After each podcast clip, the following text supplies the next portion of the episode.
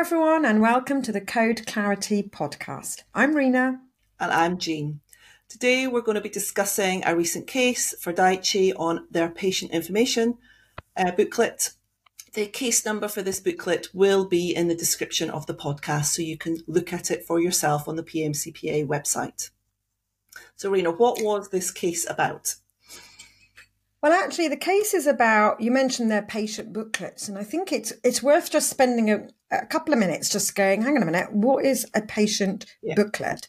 So we know there are regulatory documents like the patient information leaflet, which is put into packaging so that patients prescribed a treatment can access information that's based on um, the license. And we also know a lot of pharma companies really like producing their own patient booklets. Um, in my experience, when I've chatted particularly to nurses in the past, they've said it, they look nicer, these booklets. They um, are easier to read, and patients yeah. sometimes prefer them than the kind of black and white, very tiny font that yeah. you might find in a in a box. So this case is all about how Daiichi produced these separate patient booklets but the complaint, I understand, was all about their content. So over to you for what went yeah. wrong. So the, crux of this complaint was do you have to replicate everything that's in the patient inf- information leaflet into the patient information booklet? So do you have to contain all of that information? And the particular focus was on the safety information that was presented in the booklet. And was that comprehensive? Did it cover everything? And the simple answer is no, you don't. Both. That was Daiichi's kind of argument was you don't need to include everything. There's nothing to say that you do. And they had clear statements saying, please refer to the package leaflet. And the panel agreed.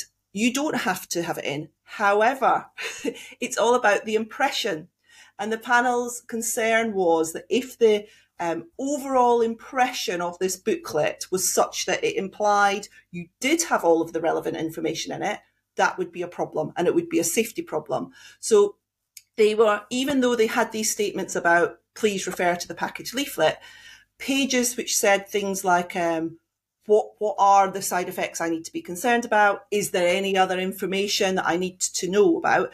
Gave the impression that this was kind of a one stop shop and would contain all of the important information, which it didn't. And because it didn't, so, that was the breach so actually, but but I think this is the point, isn't it? We've already just said that we know companies know that patients prefer to read these booklets. So you're absolutely right. Don't give them the impression that that's the only place that they need to go.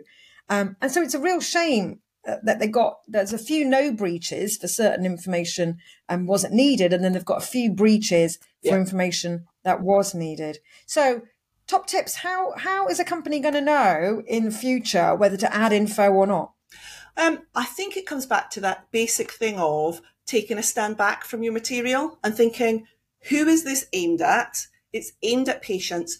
What can we reasonably assume them to know or need to know in that thing? And I think there's a real difficulty when you're in the kind of weeds of producing material that you know your product really mm-hmm. well, you know what you're trying to achieve, and you can sometimes miss that kind of obvious. Does everybody else know this?